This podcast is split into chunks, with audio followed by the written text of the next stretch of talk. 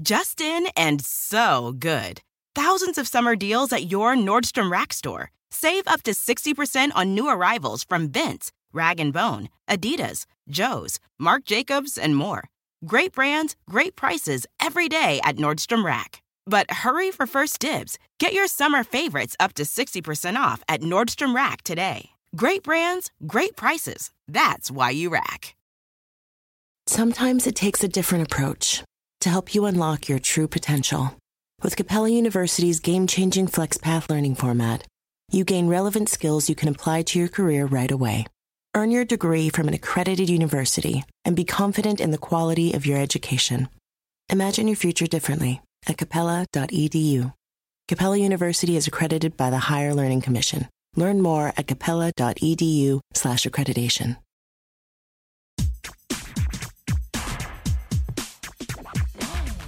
Grammar Girl here. I'm Mignon Fogarty, and you can think of me as your friendly guide to the English language. We talk about writing, history, rules, and cool stuff. Today, we'll talk about graduated versus graduated from, and about six bona fide Latin phrases you might find interesting and useful. Because it's graduation season, my social media feeds are filling up again with complaints about people who say things such as, "We are so proud of Jimmy. He graduated high school this year." For example, Bill T. wrote, "Do you graduate high school or do you graduate from high school? I don't think one can actually graduate a high school. Some trick to do that. This has really bugged me. Please advise." Well, I covered the topic a few years ago, but I've had a bit of a change of heart since then. If you want me to just tell you what to do to be safe, I still have to say stick with graduated from. But I don't feel as strongly about it anymore, and it's an interesting topic to explore. If you look back eighty years or so, you'll find that the verb graduated used to be used differently, and current trends tell us that now it's being used differently again. Language changes over time, and graduated seems to be a twitchy verb that's always on the move. First, let's travel back in time. In the late eighteen hundreds, conventional wisdom said that a school did the act of graduating students. So the proper way to use graduated was to say that Johnny was graduated from high school. That passive wording, was graduated from, was considered standard English. But even then, people were already saying simply, Johnny graduated from high school. The usage guides admonished against it because people were doing it. And then by nineteen sixty-three, the fourth edition of H L Menken's book, The American Language, said that the active form had triumphed over the passive form because of the American drive to simplify the language. In other words, people insisted on dropping the word was from was graduated from college. If you search Google Books, you can see the steady decline over time in phrases such as was graduated from and was graduated from college. I'm willing to bet that to most of you today, Johnny was graduated from high school sounds odd and maybe even wrong. We say Johnny graduated from high school. And Mencken was onto something. The drive to simplify still exists. And now people often drop the from and say Johnny graduated high school. Again, if you search Google Books for phrases such as graduated high school and graduated college, you'll see a big increase in the last couple of decades, which means sentences like Johnny graduated high school are showing up more and more in edited writing and are starting to become acceptable. Now, I know many of you are cringing, but remember that eighty plus years ago, a lot of people cringed when others dropped the was and just said what we consider normal, graduated from high school. They thought that sounded terrible, and careful writers should stick with Johnny was graduated from high school. One thing I love about Brian Garner's book, Garner's Modern English Usage, is that it addresses language change with a language change index that assigns a number to how acceptable a new usage is. Something at stage five, such as the phrase graduated from high school, is completely acceptable, whereas something at stage one is rejected. It's out and out wrong. Garner places graduated high school at stage three, right in the middle.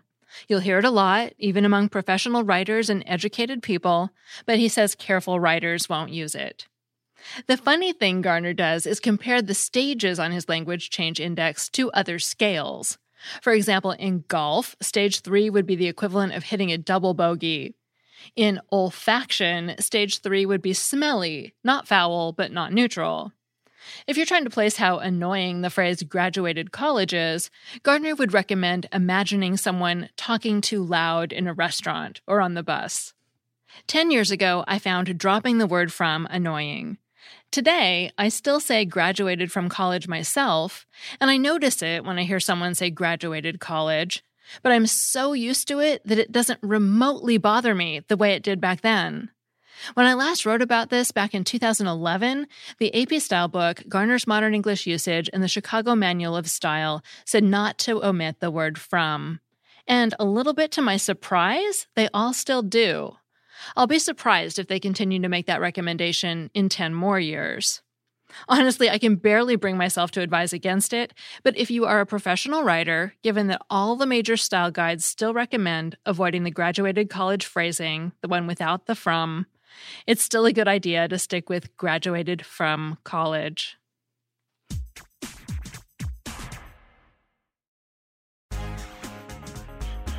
English is a funny language. Its roots are Germanic, and the most commonly used words today show this. For example, I, the, and, uh, to, is, you, and that are all Germanic in origin.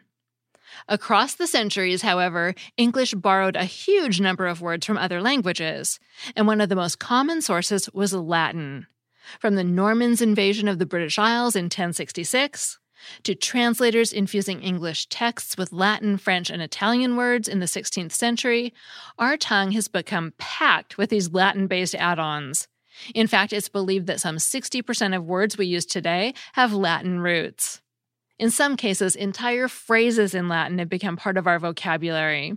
And because we've been having beautiful spring days in most places in the Northern Hemisphere, today we're going to talk about Latin phrases you can use to describe something wonderful. The first is sui generis, and as an aside, I've always pronounced this sui generis, and that's listed as a second pronunciation in two American dictionaries I checked. So this phrase means of its own kind, and we use it to describe something that's in a class of its own.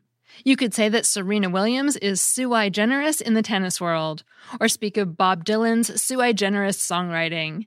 In either case, we're describing something that is one of a kind. Another complementary term is ne plus ultra, translated as no more beyond.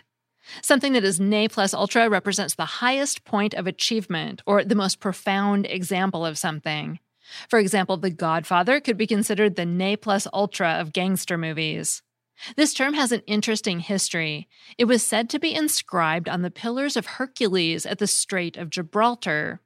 The strait is a channel of water that lies between southernmost Spain and northwesternmost Africa and connects the Mediterranean Sea with the Atlantic Ocean.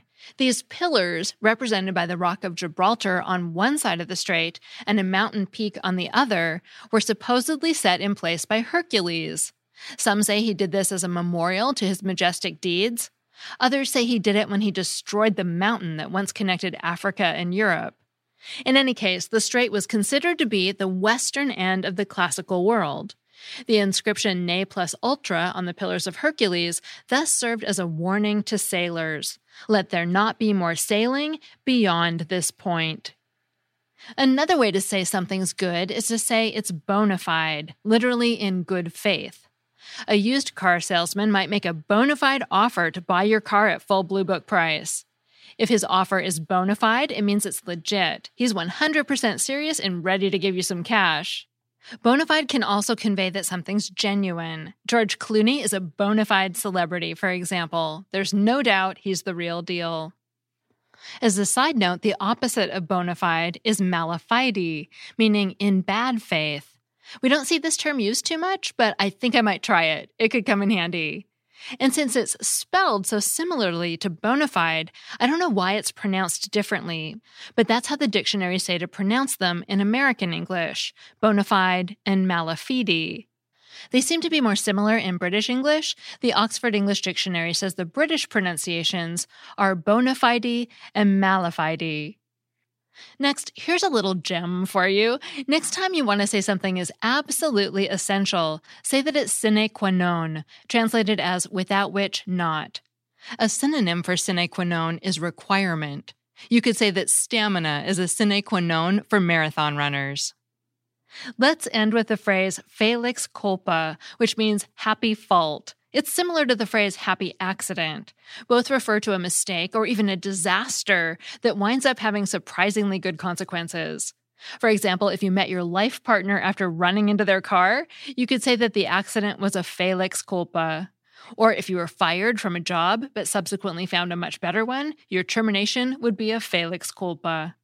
This was originally a religious term. It referred to the original mistake in Christian theology, the fall of man, which occurred when Adam bit that apple in the Garden of Eden. The redemption of man, which is said to have occurred when Jesus Christ died and was reborn, is seen as the long-term positive outcome of that original disaster, a felix culpa. You could even say that the fall was a sine qua non for the redemption. That segment was written by Samantha Enslin, who runs Dragonfly Editorial. You can find her at dragonfly editorial dot com or on Twitter as dragonflyedit. Finally, I have a Familect story. Hi, Grammar Girl. I'm a new listener and love your podcast. I was just calling with a Familect story that has emerged um, during this pandemic. My three-year-old, anytime we go somewhere, we're now, of course, hand sanitizing afterwards. And my three-year-old called, instead of calling it hand sanitizer, he asks for hand sanitizer. So now whenever we get in the car, the first thing we do is say, "Where's the hand sanitizer?" Thanks, Grammar Girl. Thank you. Hand sanitizer is a great word. It's a blend or portmanteau, like Benifer for Ben and Jennifer. If you want to call in with your family word story, your Familect, you can leave a voicemail at eight three three two one four girl, and I might play it on the show. And be sure to tell me the story, because that's always the best part. I'm Mignon Fogarty, better known as Grammar Girl. You can find articles that go with each podcast segment at my website, quick and dirty tips dot com. And you can find me on Twitter and Facebook as Grammar Girl, and on TikTok as The Real Grammar Girl. I've been posting two or three times a week, and it's been a lot of fun. Thanks to my producer, Nathan Sems, and that's all. Thanks for listening.